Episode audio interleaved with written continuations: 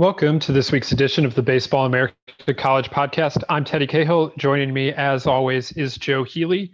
And joining us in a little bit will be UC Santa Barbara coach Andrew Checketts. Very excited to talk with him about the Gauchos, who are a very intriguing team as we look to the 2021 season. Before we get to that, I've got to tell you about Rapsodo, which presents the Baseball America College podcast. Rapsodo has become the industry standard in player performance data. Coaches use Rapsodo data as a measuring stick for player development and evaluation. The Rapsodo National Player Database is a free service that allows you to see how you stack up against your peers and provides a pathway to get discovered by scouts. You can check out the Rapsodo National Player Database at rapsodo.com slash national database. All right, Joe, here we are. It is the middle of November now as the off season continues to roll along. And we had something of a busy news week in college baseball and college sports overall uh, here since we uh, last spoke on the podcast.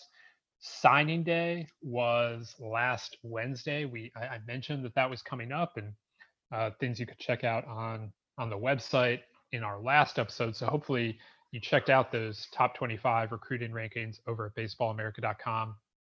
Um, we had a coaching change as Troy Percival resigned his position at UC Riverside, which continues to um, maul the idea of eliminating their entire athletic department.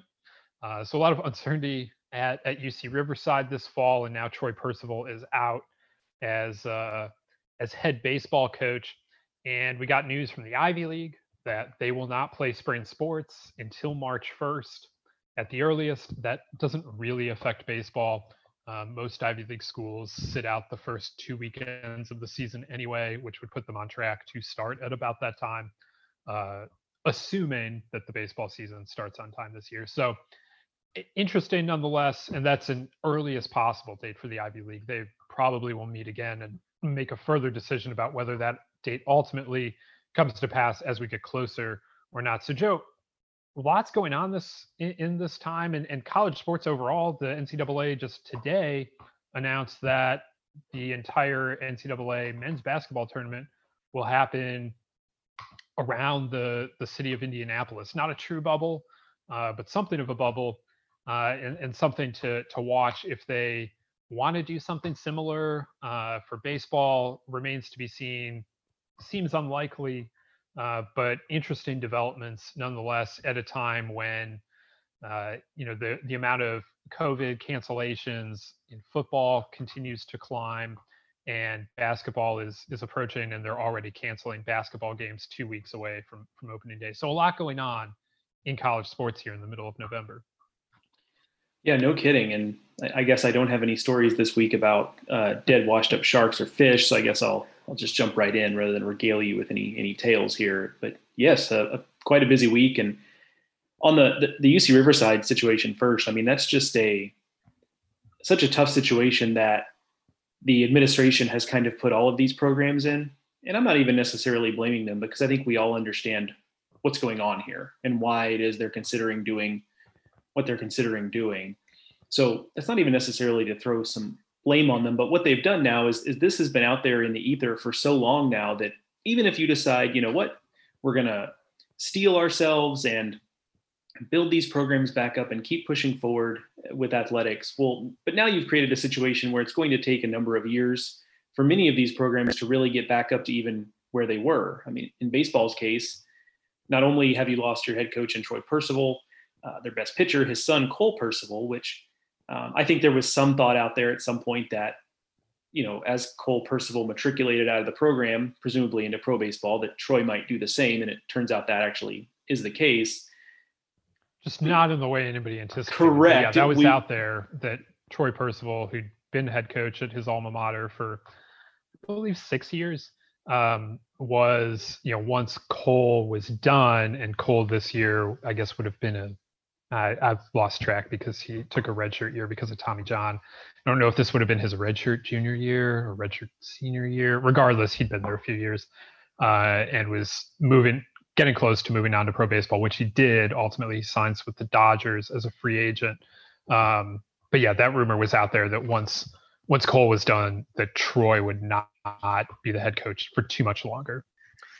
Yes, I mean they, they really backed their way into that one because uh, you know that that is not the way that anyone I think saw that going, and of course that's that's no fault of theirs. That was mostly COVID related with the season playing out in in just the way that it that it did. But it, I mean, it is a tough situation that they've created there, and, and like I said, I, I don't know if anyone is necessarily um, at fault just because uh, it's a tough situation out there for everybody. But but now you you really are working from behind if you're these athletic athletic programs at UCR you know, I can say that you look at the transfer portal and there are a lot of baseball players at UC Riverside that don't have a ton of confidence in that program because, um, you know, they're, they're not so sure maybe it's going to exist uh, beyond the current moment. So, um, so that is, is happening there. I, I also um, want to add before we move on there that Troy Percival gave an interview on Perfect Games, uh, Sirius XM show in the a few days before his resignation became public.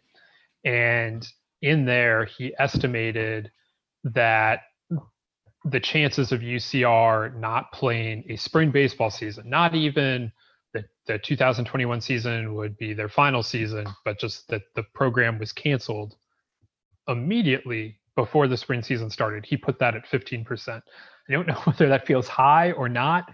Um, you know, the situation at UCR has been going on since August pretty publicly, uh, which is it's too difficult. long. It's, it's too long. It's, yeah, it's, it's a very long. it's a very you want them to make this decision. You want them to be you know you, you want them to be sure when they do this because it's a massive decision. But yeah, you're right. It's too long. They've either either do it or get off. You know, like you, you can't keep stringing all of these players, all of these coaches out you know this is their academic career this is their athletic career that you're talking about.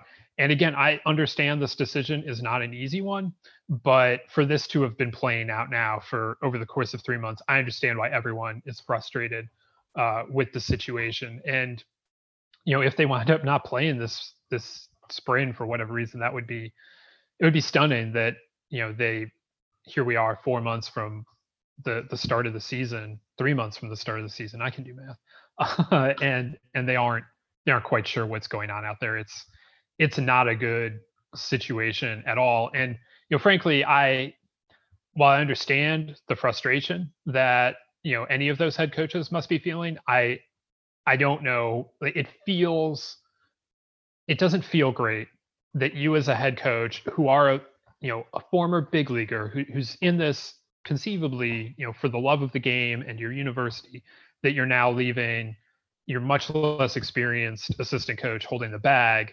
as you know everyone tries to figure out either a new home or you try and move forward into a 2021 season under extremely unusual and not just suboptimal circumstances. Yeah so it's it's just a situation where maybe it's a bit extreme to say they'd be starting back from square one if they try to just keep pushing and you know try to get back to normal and, and, continue because recruiting can also be going great if this is hanging over your your head. And obviously UC Riverside is a, is a tough place to win at regardless. You know you just look at the history of it and they've certainly had some players one of whom we will talk about with Andrew Checketts here shortly. But um, you know it, it's just a, it's a tough job to begin with and then this has obviously made it a lot tougher. The other thing I'll say quickly on one of the other topics you talked about and that's kind of you know the Ivy League pushing things back and, and just the general uncertainty we've seen around college athletics. It was not a good week for college football cancellations. I've talked about the, the weekend we've just come off of. College basketball got some some bad news in terms of you know uh, that the report I've seen you reference on, on Twitter is that you know upwards of 30% of programs have had at some point are currently stopped as of last week or had been stopped for a two week period due to COVID. And so I think it's just increasingly clear. And I, I think we've suggested this in the in the past in past episodes that if you think this college baseball season is going to be anything different than what we've seen from football and basketball in terms of basically we're going to get in a runaway mine cart and go down you know it's like one of those levels i think it was in donkey kong country on super nintendo that i had there was a level where you were riding in a runaway mine cart and you had to like jump over gaps in the in the broken uh, minecart tracks and you had to you know pick up some stuff along the way. I mean that that's really what this kind of feels like is a runaway minecart that we're just going to try not to crash basically and, and, get to june and allow baseball to have a tournament and a college world series and, and do all that over again which of course the ncaa is, is motivated to have happen. So i have every bit of confidence they're going to try to get this off the ground. And i i, I believe that to be the case. But um, it really is going to be a situation just like we've seen with football and basketball. We're, we're going to have cancellations. We're going to have dicey situations on whether or not a team can play. We're not going to know until the, the, you know the team's equipment bus leaves or the, the team bus leaves, what have you. I guess as it is in, in baseball, but um, it's just going to be it's it's going to be the same deal. Like there's not a silver bullet coming in time for college baseball to feel any different, and we can we certainly need to, I say we as college baseball in general need to be smart about scheduling. And that's the, that stuff is still kind of continuing and, and we'll know more as the, in the weeks to come, but that's part one. But the part two of this is navigating it. And it's, it's just going to be tricky. Like there's really no way around it. And there, there's no, there's no scenario under which the college baseball season, barring some kind of, you know, the vaccine really speeding up at this point, uh, that is going to allow for the season to to to really not just mirror what we've seen with football and basketball and i'm sure by the way in the smaller sports that of course i just i don't keep up with as as much so and don't get as much pub as, as those two big ones. Yeah and a lot of these cancellations in football and presumably in basketball as well will, will be the case. It's more about contact tracing than about the actual positive tests that the positive test numbers are relatively low in a lot of these cases but through contact tracing position groups get wiped out in football or in basketball's case with uh, a roster that's only like 15 players like suddenly half the roster is wiped out. Um, that'll probably be similar in baseball. And i know that various conferences are talking about uh, you know setting minimums for certain positions the way that they have in football where you have to have a certain number of linemen to be able to play the game like i would anticipate baseball will have a requirement that the team have X number of catchers and pitchers to to be able to to get on the field. I, to my knowledge, no one has finalized those numbers yet, uh, but I would look for that um, in the the weeks and months to come as uh, as we get closer to the season and they get closer to you know really establishing some of those protocols that if 30 out of 35 players are healthy, but every single catcher on the roster has been knocked out due to contact tracing. That's probably not going to be good enough. So, yeah, an, just another level to, to think about and look at. Yeah, the, the new the new market and efficiency in college baseball is to uh, look at which of your players live with each other and spread out your position groups among all of the campus apartments they live at to make sure like all your catchers aren't living together. That that's what that's the new market and efficiency is to uh, map out who lives with who to make sure that uh, you're not going to get contact traced out of a weekend. I mean, like you're joking, but like honestly, coaches are now thinking about like who's living with who in a way that I don't think they probably ever did before.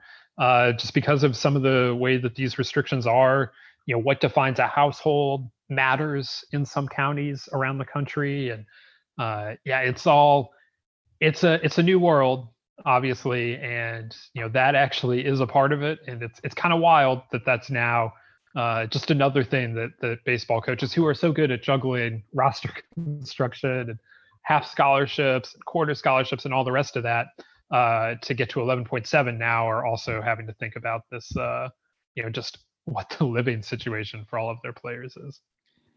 Yeah, and part of the reason I, I bring up the, this, this situation to expect for the baseball season is is also because I think it's important to note um, because we've kind of fallen into this trap is is to where it, the, the the decision to to play football in the way that they have, and I'm sure it will happen with basketball, has been really introduced as a false binary choice. Like it really seems like the only two opinions out there is that the football season has been a disaster, or the football season is going just fine because whatever percentage of games 80% 75 i don't know what it actually is have been played as as at least scheduled most recently um, and I think it's important to note that chances are the baseball season is going to look something like that.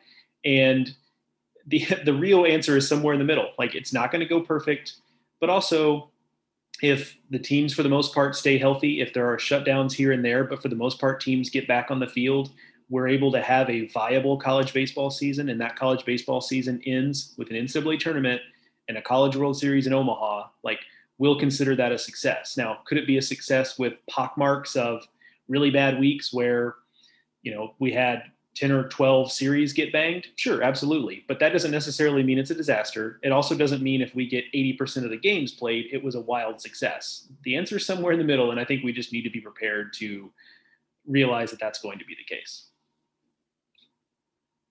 Yeah, I would say that that's definitely true.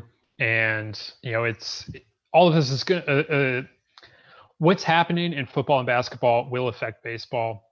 It's important to remember that that the completion of both of those seasons is pretty significant for baseball and for every other sport uh, for for a lot of reasons. But you know, just them going out and proving that it can be done to completion is is important. And you know, part of playing through a pandemic means that games will be canceled. That's true. That's been true in every sport in this country, and if you look globally, that that's also mostly been true, at least in Europe. And you know so that's just where we are right now. Games will will whatever schedule gets released is important but you know that that isn't as as going to be as indicative as um, you might normally expect a schedule to be. So a lot to a lot of, of ground still to cover before we get to opening day. Opening day still has to be decided upon um, officially and then we'll we'll see where it goes from there but what where we are today and, where we will be then, you know, again, is in, in, in the state of of everything. Um, you know, a lot to remains to be seen on that. So hard to. I, I don't want to get over our skis here at this point. You know, as various things get announced, because if there's one thing that we've learned this year, it's that what's true today isn't necessarily going to be true tomorrow, no matter how official the announcement or unofficial the announcement is. Uh, you know, it wasn't that long ago that the Big Ten announced a football schedule and then canceled the football season the next week or three days later, whatever it was. Um, you know, and they're they're not the only conference or league or entity that has done something similar. So, and obviously, then they reverse that decision as well. So again, what what's true today is not necessarily going to be true tomorrow, much less next week, much less next month. Uh, so a lot still to be determined before the uh, the college baseball season gets underway. And we'll be covering it here on the Baseball America College podcast. If you're not subscribed to the podcast, uh, now would be a great time to to do so on your favorite podcasting app, be that Apple Podcast, Stitcher, Spotify, wherever you're getting your podcasts. Subscribe, rate, review. We appreciate all of that. Uh, it really does help us and, and other people to find the podcast. So uh, if you can do that, uh, again, we, we really appreciate it. For now, let's get to our interview with UC Santa Barbara coach Andrew Checketts. The Gauchos were off to a, a really great start in the 2020 season, 13 and 2. They were coming off of an outstanding 4 0 week when the season got canceled, uh, all against UCLA and Oregon State. They, they'd gone uh, with, with, a perfect week uh, leading up to, to the season's cancellation and you know we're we're really getting on the national radar as a as a team to watch in the Big West and, and beyond after that and really unfortunate timing that the season gets canceled right at that moment uh, you know for the Gauchos but they return pretty much the entire team very interesting team in, in 2021 and, and I think a a definite top 25 candidate a definite Big West contender uh, someone that I'm very excited to hear about uh, from Andrew Checketts. So let's get to that interview right now. Today on the Baseball America College podcast, we're excited to be joined by UCSB coach Andrew Checketts. Uh, Gauchos off to an impressive start in 2020 before the season was halted, and there is a lot of reason to be optimistic about them in 2021. Coach, uh, we're excited about the Gauchos. I- am sure you're excited just being out there with them this fall and, and all the rest of that. Just how's it been to be back out on the field after such a long layoff.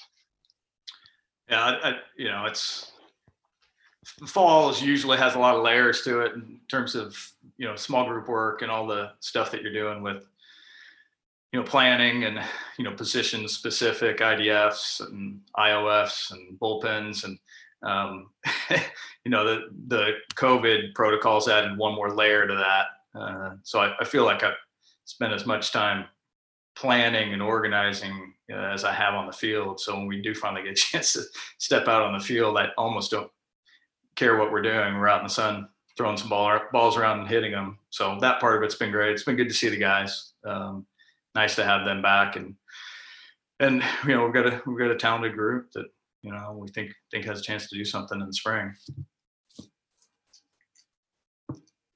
You were obviously, as, as Teddy alluded to, off to, to quite a start in, in 2020. And uh, do you have a feel for what clicked most there? Uh, what really was working for you guys in 2020 allowed you to get off to that start?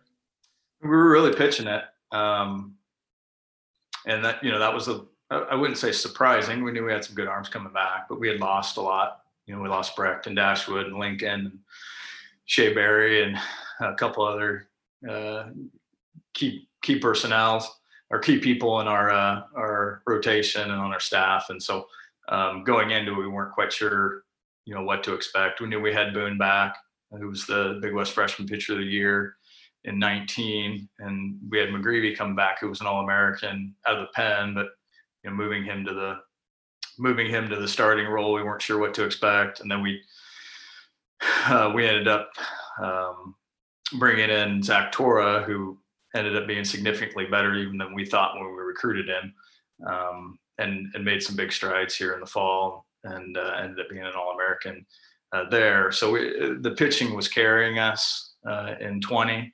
We were, I think, we ended up leading the the country in ERA. We're tied with uh, Vandy, and I, I know there's major asterisks next to any kind of statement like that. It's you know who you play and you know shortened season, small sample size. Um, but the the guys really threw the ball well in the starting rotation. Um, as good as the numbers were, Boone wasn't throw, didn't throw the ball great uh, to start the season off. So um, there was still some some room to even grow and improve. Uh, felt like from a starting rotation perspective. Um, and then offensively, we were fairly timely with what we you know how we were scoring runs and, and when we got our hits and um, and we played we played solid defense you know all over the field behind the plate and so it was it was pitching and defense our offense was uh, a start over team we lost seven of our nine starters from the year before and um, a couple of the older guys coming back were dinged up um, O'Connor and Jason Willow were both both playing through some injuries and and weren't playing at 100% so you know offensively I think our you know our numbers um, maybe weren't I don't, I don't think they're um, maybe as accurate as is the an accurate portrayal of what uh, what our offensive potential is. You uh, you, you mentioned you know how good that core was, and they're now you know back with you for the 2021 season. What does that say about them? You know, just given that I, I know some of those guys would have had opportunities to sign as free agents, but instead they're they're back and, and ready to to give it another go this spring. Yeah, in particular, you know, McLean O'Connor, Connor Dand, uh, and Zach Torra, those three guys were guys that we thought may take the twenty thousand dollars and and run with it. Um, but I, I, you know, I think the fact that they were able to look at it and say, "Hey, there's going to be no minor league season. I'm, I'm going to sign and take the money and actually not play." Um, I think that you know was a deciding factor for some of those guys. Um, so yeah, having them backs is going to be big. Connor Dan's really he's in grad school, and in my career in the UC system, he's the first grad student that that I've ever had. Um, and usually it's it's tough to get into grad school here, even if you're a you know even if you go to undergrad here, it's it's really competitive to get in. So he's he was a he's a really good student um, and got into a really good program, competitive program, and he's looked you know he's he's looked very good as he should. You know, being almost 30 years old, it feels like. Um, but he's um, those those guys give us a, a, pretty good foundation of leadership with some you know older older core, older core guys that have been through some some battles. You mentioned his name a couple times, so it's a, it's a good segue for me to ask you about McLean O'Connor, and he's a guy who a name who casual fans may not really know, but he's been a big part of what you guys have done there for the last several years. And I know you're excited to have him back. How big is it to have him back, and what does he bring to the table? Well, he's you know he's a plus defender. He can run. He's got some leadership skills. He plays with his hair on fire. Um, he's got an infectious personality when he's out on the field. That you know he's really good for the younger guys to see uh, somebody play that fast and with that much uh, energy and intensity. He really reminds me a lot in terms of a field leader and the way he goes about his business of JJ Muno, who was on that 16 World Series team, um, who pretty much ran that club. Um, McLean may not be quite as vocal off the field as JJ was, um, but in terms of how they bring the energy and the mentality daily, McLean is is like that. And so he he's a you know he's a spark plug for us, and um, he makes everybody around him better. He's been he's been special, and uh, he also has been beat up. He's you know he was dinged up uh, his first couple years. He was dinged up last year. Um, it's, it's the the break actually I think has done him some good. He's he's healthy this fall. He was not healthy last fall. So I think that's going to give him a chance to put you know some better numbers up than maybe it did in 2020. Your your best UCSB teams have all been around been built around pitching and defense, and you know you mentioned Zach Torra coming back, and McGreevy and Boone. We know what they can do. What um you know what, what how are you looking at this pitching staff setting up, and and is there anyone that's you know taking a step forward, uh, or will be ready to do so in the spring that that you think is uh, is going to be a big part of that as well? Uh, you know, the starting rotation right now, you know, we haven't, we've only, we've only scrimmaged once, so we haven't seen a lot out of our, our young guys. We, um, you know, we've seen some bullpens and, um, McGreevy's made a, you know, a big strides since he really utilized the, the last eight months to get better. He's, his outing on Saturday, he was, you know, 92 to 95 uh, with a, a, better slider and a better breaking ball and sat pretty much 93. And, you know, last year in 2020, he wasn't that. It was, you know, 89 to 92. And he'd maybe flash a three here or there. Um, so he's he's made big strides. I think there's going to be some com- competitiveness for that Friday uh, job between Boone Torra and, and McGreevy. Um, I think McGreevy has put some pressure on. He's, he started on Sunday for us last year. He's putting some pressure on those other guys for that that number one spot. Um, Chris Troy, we've got him back. Chris had Tommy John last year. Um, he was a big arm, converted catcher that pitched for us um, a little bit and then got hurt. Uh, he's got some velocity. The commands still still a little bit of a work in progress, but he's been able to make some uh, make some strides there. And the velocities, you know, 93 to 96. He's, he'll bump a 97 every once in a while. Um, and his secondary stuff's gotten better. So for him, it's going to be a matter of you know the strike zone and being able to to throw it in there. And even for him, he, you know, he doesn't need to he doesn't really need to have pinpoint command. He just needs to throw it over the white, throw it in the window. So he should help solidify the bullpen. I mentioned Connor Dan, who's uh, made big strides as well. His velocity's uh, increased since he's gotten back. His secondary stuff's gotten better. Uh, breaking ball changeup, so on. He's he threw some uh, important innings for us last year, but I think his his role will get expanded. Um, so you know, I think we're still heavily leaning on the, the that older core group. Um, we brought in a couple JC guys, getting named Clayton Hall, who's got a good good arm, who's a closer at Merced Community College, um, and was a two way guy there that's just going to pitch for us. Um, quick arm, a little bit undersized, but all the analytics numbers are really good. Gets a lot of swings and misses on his fastball he should be able to come in and, and help in the bullpen. And um, so we have much more depth in the bullpen than we had last year. Last year it was, um, you know, Connor Roberts was doing the the majority of the the work out of the pen and the high leverage situations, and he'll have some help down there, so he maybe doesn't need to throw uh, as many innings on a weekend curious about you mentioned the offensive numbers don't stand out in the way that the pitching numbers do. And you mentioned last year also being a bit of a, a start over uh, team to use your word in terms of your offensive pieces. So it was a small sample like we've talked about but was there anything you learned about the guys you, you were putting out there into bigger roles in 2020 that is useful moving forward as you're looking at the 2021 roster where you're looking with largely the same group of guys? Um you know, it, it, was such a small sample size, and we faced real some real pitching, and we saw Sac State on the weekend, and you know everybody saw the numbers that they had at the end of the year. I think they walked. It looked like Shane Bieber numbers in terms of the walk totals, um, and then we went we went to Oregon State, and it was you know typical Northwest early spring day with sideways rain and nobody able to feel their fingers. So the offense was a little tough to come by. In fact, we we won one of those games with one hit that probably could have been scored in air. Um, and so I, I, think it was hard to. We also played under the lights for the first time, and you know, in our program's history, and um, you know, usually we we don't play a lot of night games. And our, our ballpark's a little bit more offensive. Frankly, it's a lot more offensive during the day than at night. So we had we had all of those factors uh, thrown in there, along with a bunch of new, inexperienced guys, um, and it you know it was it was a work in progress for sure, and we were we were working through it. Now we did, you know, we did see Marcos Castanon really mature um, and turn into a, a, more complete hitter, um, in control of himself emotionally. That's something that he had struggled with early in his career, and would get frustrated and get himself out. And uh, he was much more mature and showed some power numbers. Um, and then you know we're gonna get we're gonna get some guys back that weren't weren't healthy. You know, as I mentioned, uh, Willow and McLean, and then Bryce Willits, who transferred from St. Mary's and had a labrum injury when he showed up and ended up having surgery on that. He'll he'll be a you know a three, four, five hitter for us this year. He was a freshman All American at St. Mary's and um, left-handed hitter that's physical, can really play defense at third.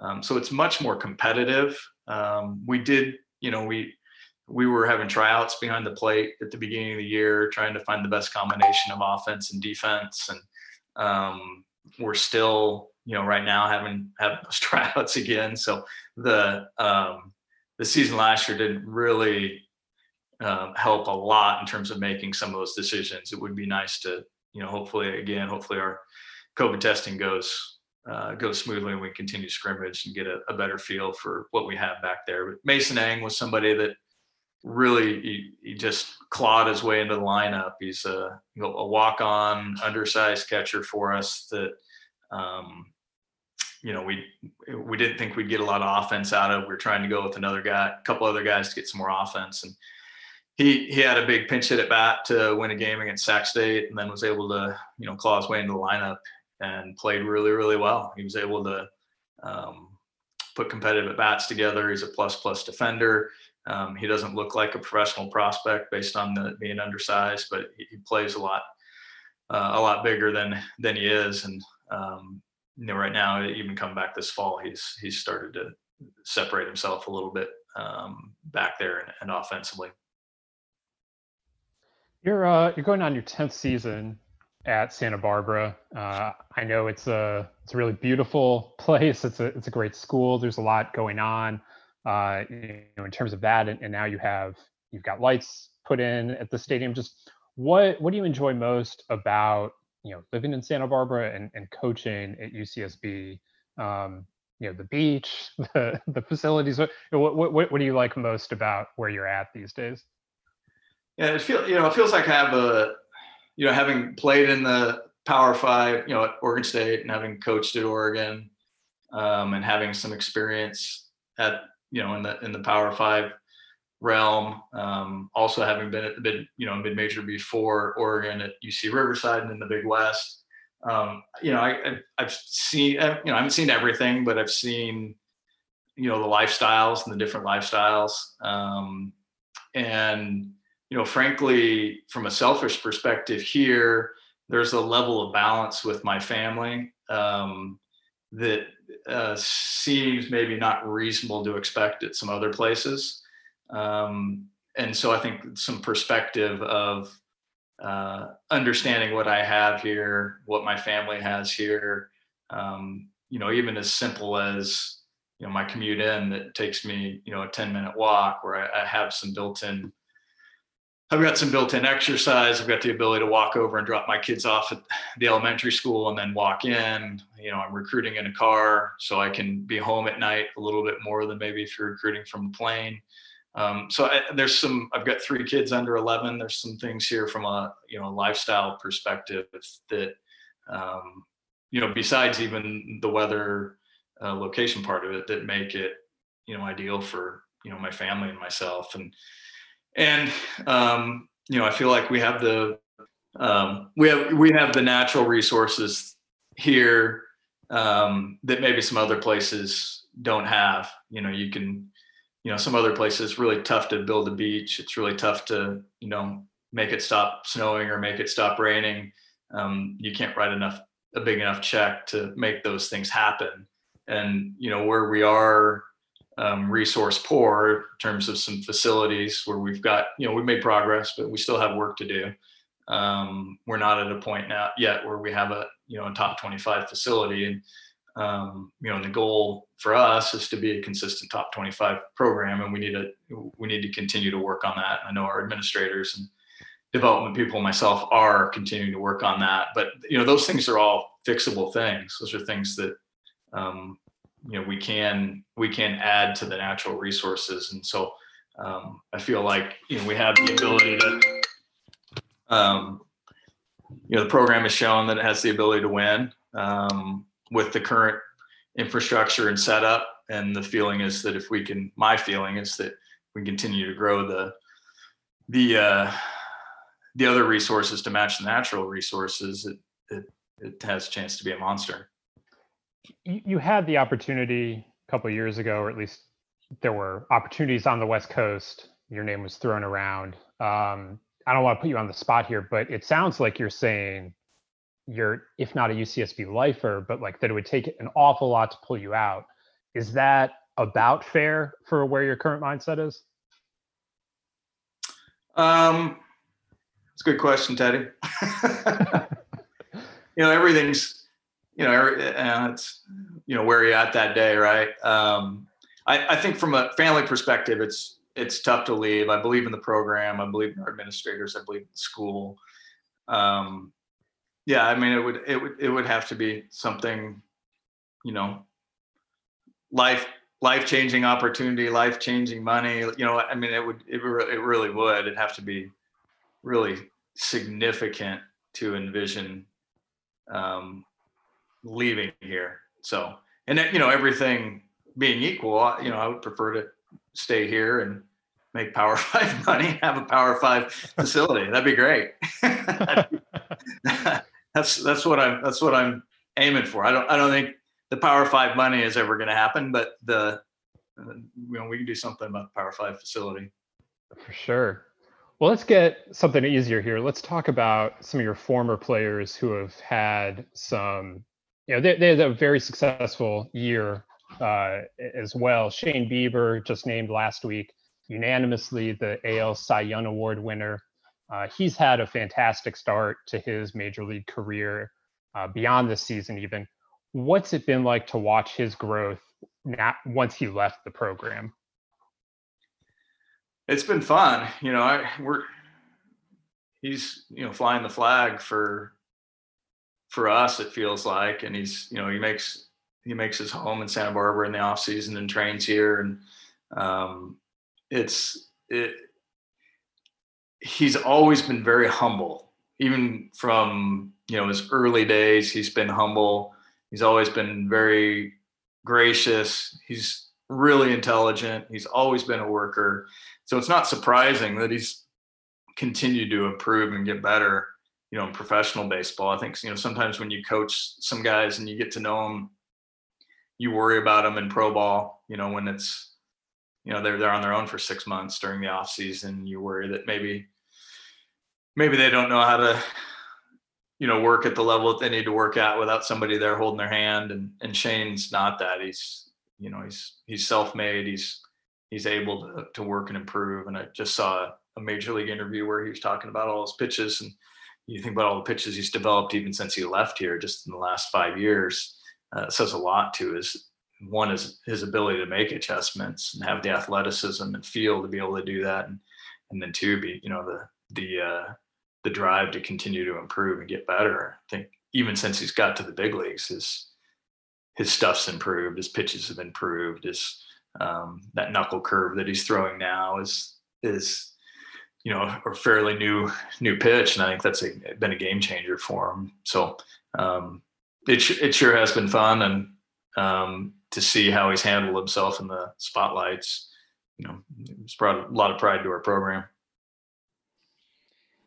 A lot has been made of the fact that he was started out as as a walk on, and, and so I'm curious a little bit about uh, the start of his career at UCSB? Was was it a situation where he gets to campus and it's kind of immediately he sets himself apart, and you're like, whoa, okay, we've got something a little bit different here, or was it maybe a little bit of a slower burn than that? It was pretty quick. You know, we we I saw him uh, early in his career, and I was actually just looking at those notes. I recycle my recruiting binder notes, and was you know after about four or five years, I throw the old ones away and start putting the new ones in. I, I found some notes I had on him from early in his junior year, and just you know they're hey this guy can really pitch, but it was 80 80 to 82 that day. Um, and then he had come back to a, a camp team camp that we had here and was a little better than that. And we liked it it was a little bit later in the recruiting process, so we were we were low on money.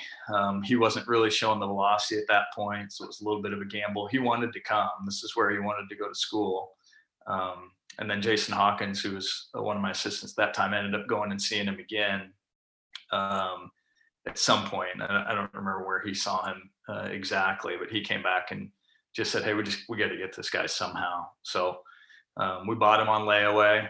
Um, he came in his first year on no money, you know, knowing that if you're on no money, there's some risk. You got to be able to make the team and be one of the, you know, the eight non-scholarship players that's on the roster. Um, but with the the plan that if he he performed well and did well, then he'd be on a scholarship the second year. Um, so and and all that happened. He I went down and saw him uh, in the summer before his freshman year, and I, I didn't have a radar gun. I was I was down at Window Park and he was thrown in a summer league game and you know he threw one inning and it was really obvious right then that, that this guy can really pitch and the hitters aren't getting swings. And so I, we were excited about him from that point even before he showed up. And then when he showed up he threw you know a couple bullpens and you could blindfold him and spin it around three times and he'd still throw a strike. Um, and there was projection in the body and projection in the arm. And um, the secondary stuff was a little bit light. The velocity still wasn't there the first year but from that point, it was just a steady progression of improvement. You know, every every year he got better. He started on Sundays for us for two years, but um, that uh, his sophomore year, we hosted the regional in Elsinore. Um, there were some conversations in the office about you know, who's throwing the ball the best down the stretch, and we had Dylan Tate, who was the first pitcher taken in the draft that year. And um, there were some conversations in the office about you know what do, what do we do with the rotation if Shane's throwing the balls as good as anybody. Um, so not you know not that I think it would have mattered in that regional, um, but uh, he's he's just continued to get better every year. To rewind it a little further, you had Joe Kelly, now another World Series reign for, for Joe Kelly this year with the Dodgers. You had him at UC Riverside. We've seen what he's become, uh, you know, kind of a big personality, big arm in the pros what are your memories of him back uh, as a as a college player? what you see is what you get. So he um, he was like that then, even as a you know skinny little cocky outfielder that um, had a good arm. He was um, he was confident. He, he he was athletic. I you know we Coach Smith and I um, when we had him, we felt like we had, we had a couple of really good outfielders. Felt like if he would have just been an outfielder and never ended up pitching, he he would have been an everyday center fielder because he was so athletic. He could um, jump out of the gym playing basketball. He you know he was he had a, an amazing arm. He could run, um, and then he had that fearless personality, which I think has uh, set himself up to you know that personality has, has served him well and uh, the back end of baseball games where he's got a a, a careless, uh, carefree attitude. I mean, he clearly cares and he's competitive, um, but he's able to really go for it when he's when he's out on the mound. And um, and Joe's Joe's as good a human being as you'll meet out there. He's he's an awesome awesome guy, and um, he's been really loyal to the UC Riverside program, and you know knows where he came from, and um, he's he, it's been fun to watch him continue to continue to grow. So we'll wrap up here with the most important question Teddy and I ask all of our guests, and that is to describe your favorite sandwich. And so I will give you, I will filibuster here for a second to give you a second to give that some consideration. Our guests have taken this and all different directions. Some guests choose to kind of build their own sandwich and just tell us what kind of condiments, what kind of bread, what kind of cheese, what kind of meat, etc. Others have chosen a sandwich at a particular place they go to locally. So really, uh, we're, we're open to you taking it in any direction you would like, but uh, please, Andrew Checketts, describe your favorite sandwich.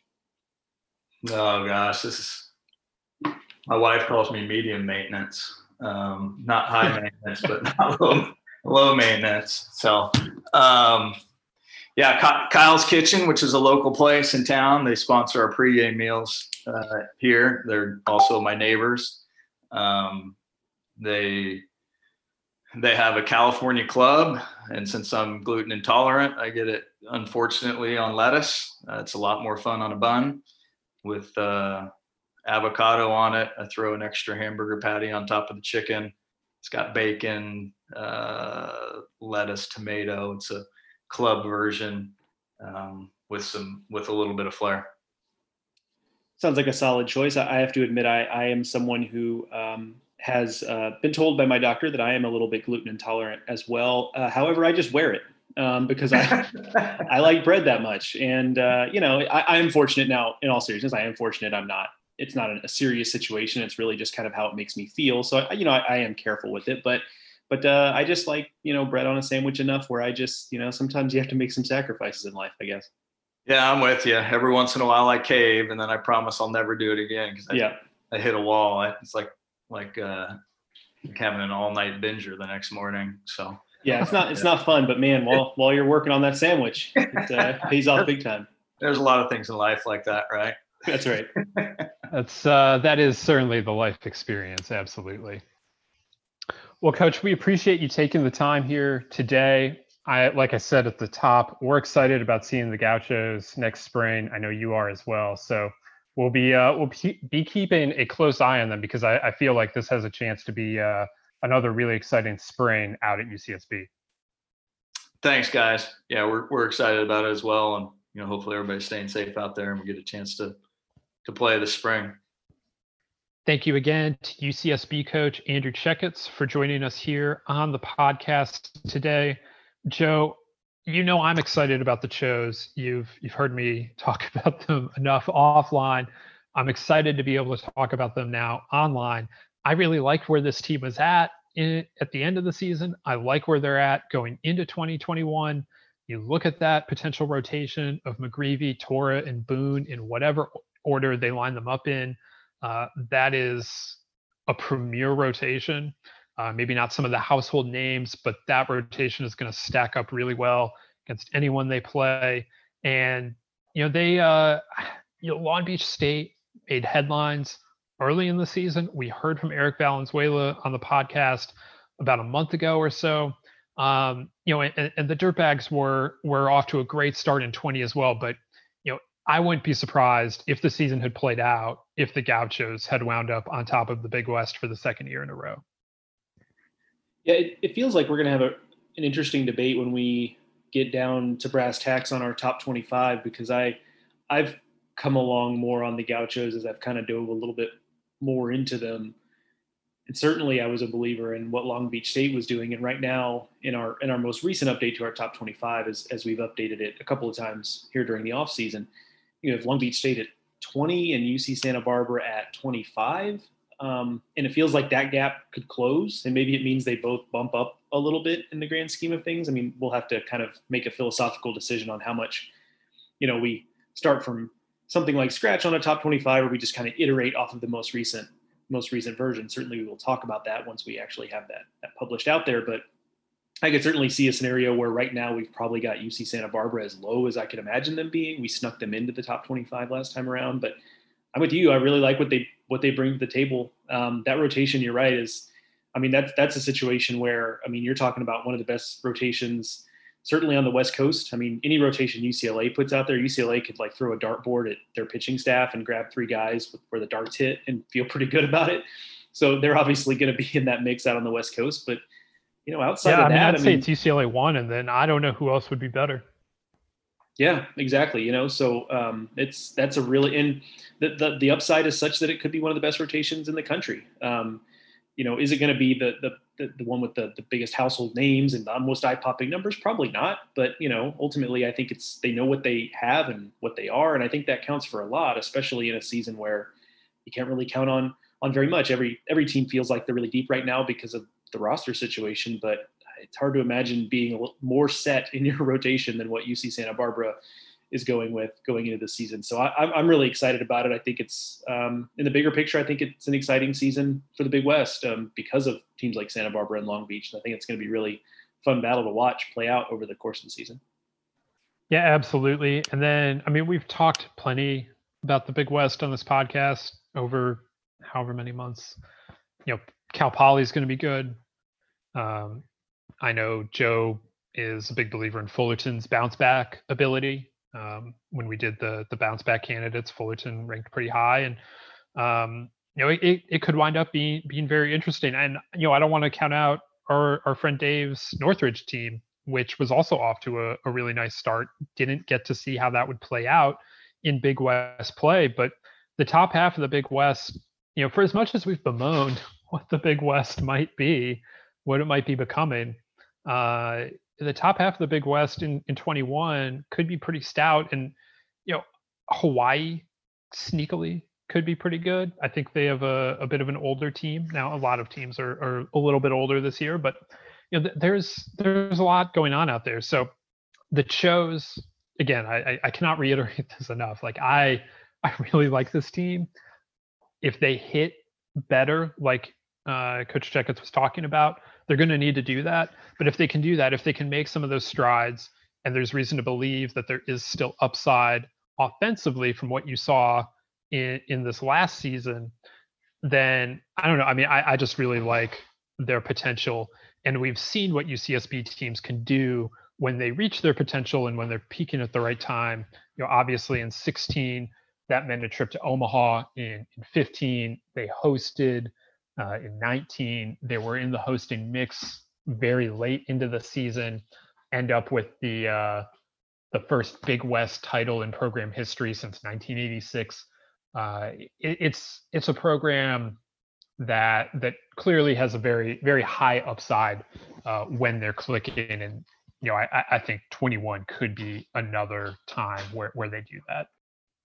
I agree your general assessment there that, that 21 could be a, a big year for Santa Barbara. And, um, you know, perhaps it, it kind of further cements what you, you know, you got into this in the interview a little bit with, with Coach Checketts. And, you know, I, I liked hearing him put it this way because I, there are many, many, many reasons why I am not and would not be a good division one college baseball coach. And, and one of them is that, you know, I feel like I, I like kind of like my creature comforts a little bit too much. And um, sometimes, uh, you know, I, I, would look at things like moving from one job to another and think about things like, ah, but, you know, you got to rent a moving truck and uh, you got to get cable and, you know, or it, the internet installed at the new house. And that's just a pain. And you got to get your new driver's license, you know, all that kind of stuff that's annoying about moving. And would look at that at roadblocks. I, I, I say all that to say that um, I think he's got a really good attitude about his job at Santa Barbara. And, you know, he mentions the, the, the balance of family and work life, um, which I think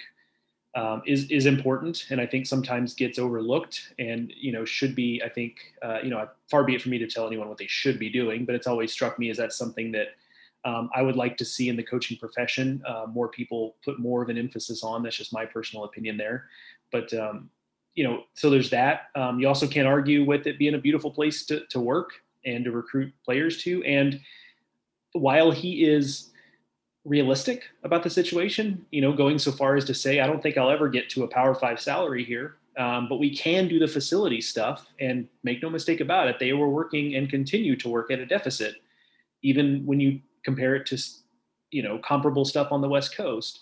So he's realistic about the challenges there, but I think he's also right in saying, look, you know, there's not really any big reason why we can't compete for national titles here. They've already proved that but I think he's now in the process of proving that 16 wasn't just a one-off and that it wasn't just you know team got hot the right time and, and happened to have a, a, really good group of guys this is a program where you can build something like this and he's proving it and i think 21 could be another uh, pop-up for them in that way and you know before too much longer it might be one of the situations where sure he is going to get mentioned anytime there's a pac 12 job that opens uh, he's going to get mentioned.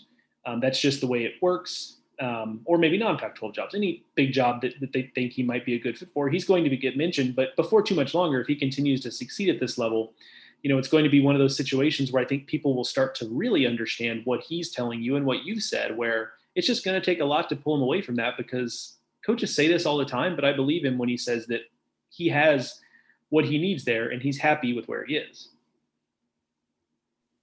Yeah, I do that list every year of you know coaches to watch on the carousel. And it was interesting in 2019 we had several open west coast jobs. There was washington state there was oregon where he had been a pitching coach under george horton.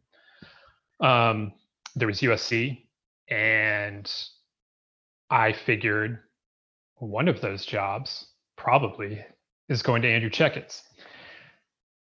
And you know, also, I guess in that year was Oregon State making its final hire, and you know he's an Oregon State alum. So I, th- there were just a lot of options, and yet here he still is at UCSB, and you heard his reasons why, and you yet they they make a lot of sense when when you start breaking it down. You know, it's easy to get caught up in the idea of you know the the Power Five allure, the Power Five paycheck but when you're already in a situation like he is at UCSB, where you've built something, where you've shown you can get to Omaha, you've shown you can host, you've shown you can, you know, win the the conference title, you know, there, you know, everyone values things differently. And, you know, so for for him to to value what he has at UCSB, it's a really nice setup. You know, the beach is right there. Uh, it's a really good school to recruit to they have shown they can get really good players there, and there's a lot going for it, and there's a lot going for for the university and, and for the baseball program right now. So you can certainly understand the uh, the the decision to stay there, even if on the surface, when when those jobs open, um, you know, people are going to keep talking about him. I'm probably going to keep including him on that list because he's one of he's a really, really, really good coach, and, and that's what he's shown at UCSB consistently now uh, for almost a decade. Speaking of including Andrew Checketts on lists, Joe and I this week on our top 25, uh, we ranked the best coaching hires since 2000. And that's the best coaching hires, not the best co- coaches since 2000, just the best hires that happened since 2000. Andrew Checketts does make that list at UCSB. Uh, it's topped by Tim Corbin, Kevin O'Sullivan, uh, probably no surprise there, Brian O'Connor, number three. I found it to be a very interesting list to put together. Um, shouts to ESPN for doing this for college basketball like seven months ago, and for me for you know, that that's where the genesis of the idea in my head came from.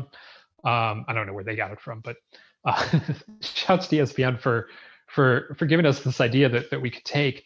Uh, Joe, what, what, what did you think as you uh, as you went through and, and were working on uh, you know trying to trying to order some of these coaches and and uh, you know just go through and, and write some of the uh, the capsules. Yeah, first off, fun idea. Good good job by you on lifting that idea because this one was kind of fun and uh, was interesting to work through. And you know, I, I found it interesting that you you kind of put these the coaches we have listed here. There are a number of buckets, but there's two main buckets. Bucket number one is program that was really going nowhere fast until said coach got there and then things really took off. So the, the top of the list is litter with these guys. You got Corbin, you got Brian O'Connor at Virginia, uh, you've got Dan McDonnell at, at Louisville uh, is certainly an example there. Um, there are others a little bit further down the list. Chris Pollard at Duke, I suppose, is another good one there. The other bucket is good program that had either taken a step back and needed to be reinvigorated or a program that was kind of considered an underachiever uh, Florida is probably an example of the program that good program that had taken a step back. Um, they actually, as I was looking back at this list, they were actually a little bit better than I had maybe given them credit for in the, the 80s and the 90s, but certainly was in need of a, a little bit of, of a reboot. And Kevin O'Sullivan has certainly given them that. And John Savage at UCLA is an example of that as well, uh, where, you know, I remember when I first kind of started paying attention to college baseball that one of the things that was said about UCLA is that they were a little bit of an underachiever. They they'd had some teams. The '97 team stands out where they were really really talented. So they, would had little moments here and there, but they really hadn't ever put together really long extended periods of of sustained success. And and so John Savage gets there, um, obviously culminating in a 2010 national title, but he really starts to, to do that at UCLA, and then the rest they say is is history there. So I, I was kind of 2013. 2013, which means I did a typo in here. Um, so thank you for that. oh.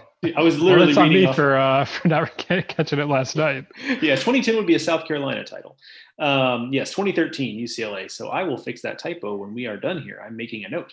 Um, but yes, 2013 national title. Thank you for that correction. So, um, but but so the rest is history there at UCLA. So I you know I found it interesting that that they really kind of fit relatively neatly into those two buckets. And of course, there's degrees of this here, but um, so it was kind of interesting to try to take those two buckets and try to merge them because it gets tough where what do you value more? The fact that kevin o'sullivan took florida from you know a good regional level team that uh, you know occasionally gets to the cws to being a juggernaut in the sec or do you value you know i think corbin was probably number one with a bullet here. So do you take o'sullivan or do you take dan mcdonnell where he hasn't quite broken through the national title but that program was really non-existent in terms of big time success and he immediately makes them one of the best programs in the country. And, and those two things because they're a little bit apples and oranges are just inherently tough to compare. Yeah i, I kind of think the top three are almost inarguable and that not not in the order but the tim corbin kevin o'sullivan and brian o'connor are your top three. Pick an order and you know, there's definitely an argument to be made for O'Connor over Sully. Um, excuse me. When you look at it, you know, Virginia was not in a good place prior to Brian O'Connor taking over as head coach. You know, and obviously he takes them, wins a national title, gets into back-to-back CWS finals, just has made them a premier program in the uh, in the ACC there. So when, when you look at that, I mean, those to me are the three.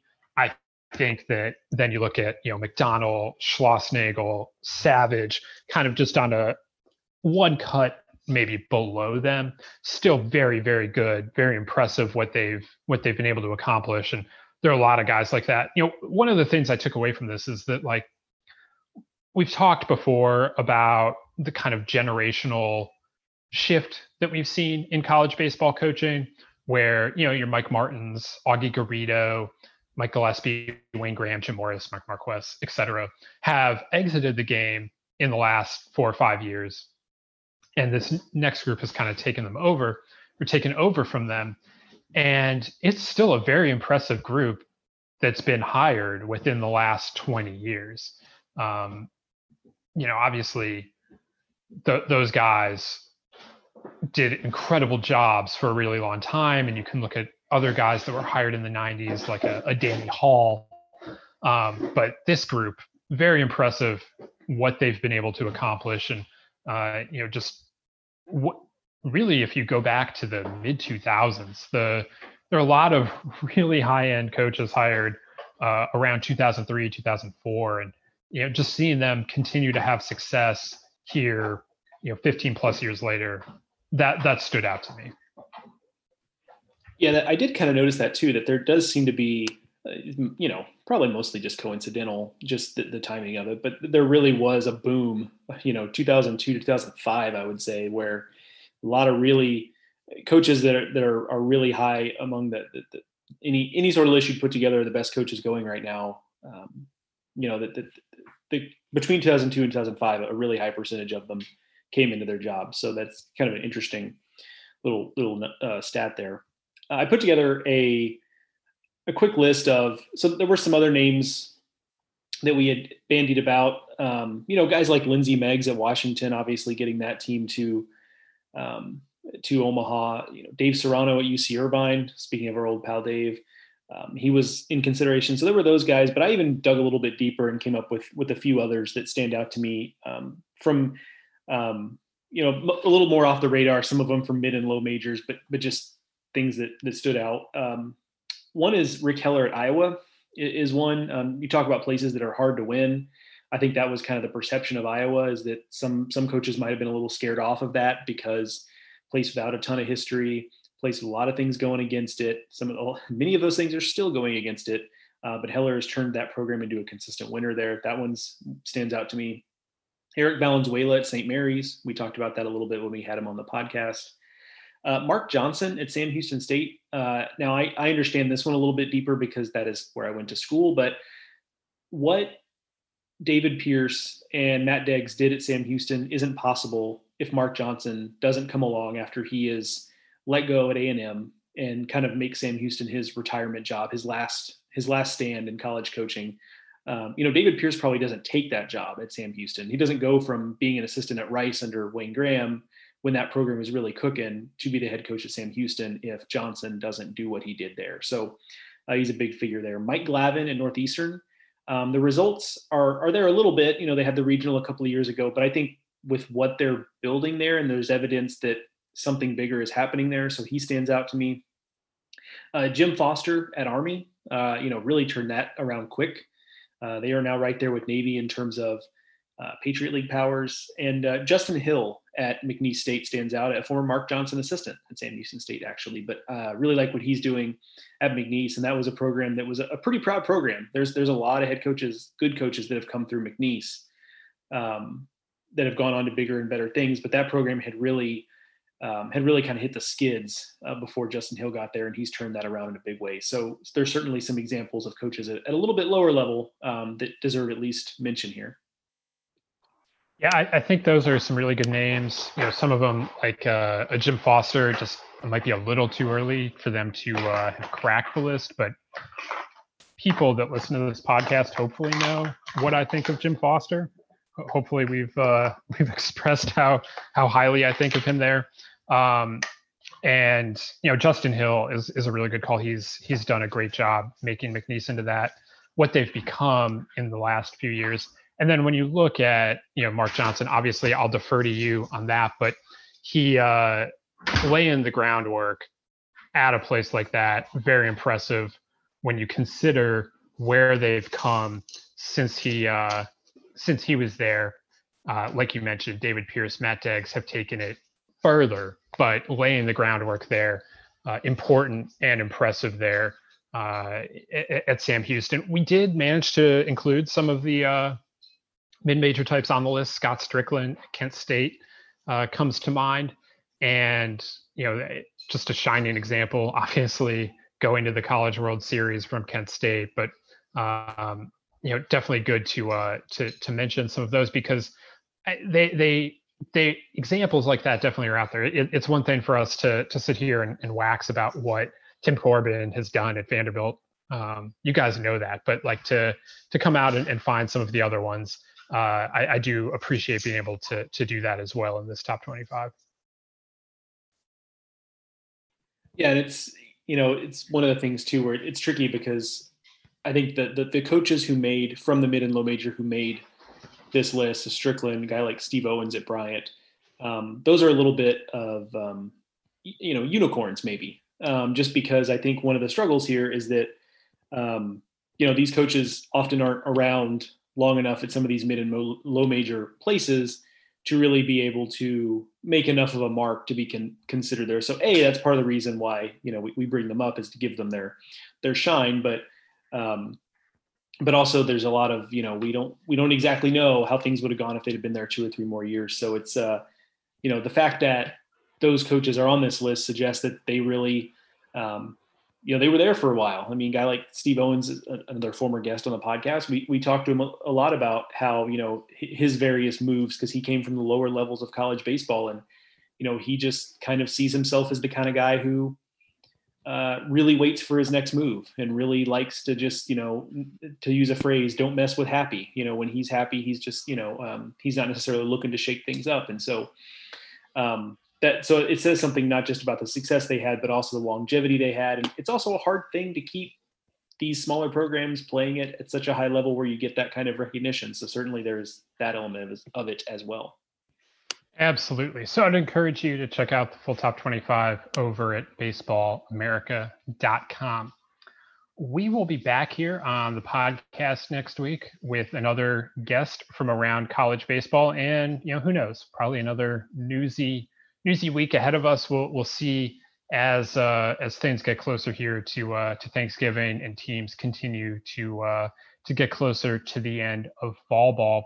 You can follow us on Twitter for all the latest. I'm at Ted Cahill. Joe is at Joe Healy BA. There's plenty to read on the website, both college baseball and not. If you haven't checked out the top 25 2021 recruiting class rankings, uh, those went up last week on signing day. I would encourage you to check those out. I spent a fair amount of time doing them, so you know that's that's where I'm coming from with that. Uh, but I do think there's a lot of really great info in there as uh, as we look ahead to the 2021 uh, high school class. Uh, there's also plenty of pro content if you're into our top 30 or top 10s or, or top 30s in the prospect handbook, which you can pre-order now at baseballamerica.com. Uh, the top 10s are starting to roll out over on the website, so you can check out what's going on in pro ball as well. Like I said, we'll be back here with another edition of the Baseball America College podcast next week. Until then, thank you guys for listening. Thank you to Andrew Checketts for joining us. Thank you to Rapsodo for presenting the Baseball America College podcast. And remember, you can check out the Rapsodo National Player Database at rapsodo.com slash national database. For Joe, I'm Teddy. I'll see you next time on the Baseball America College Podcast.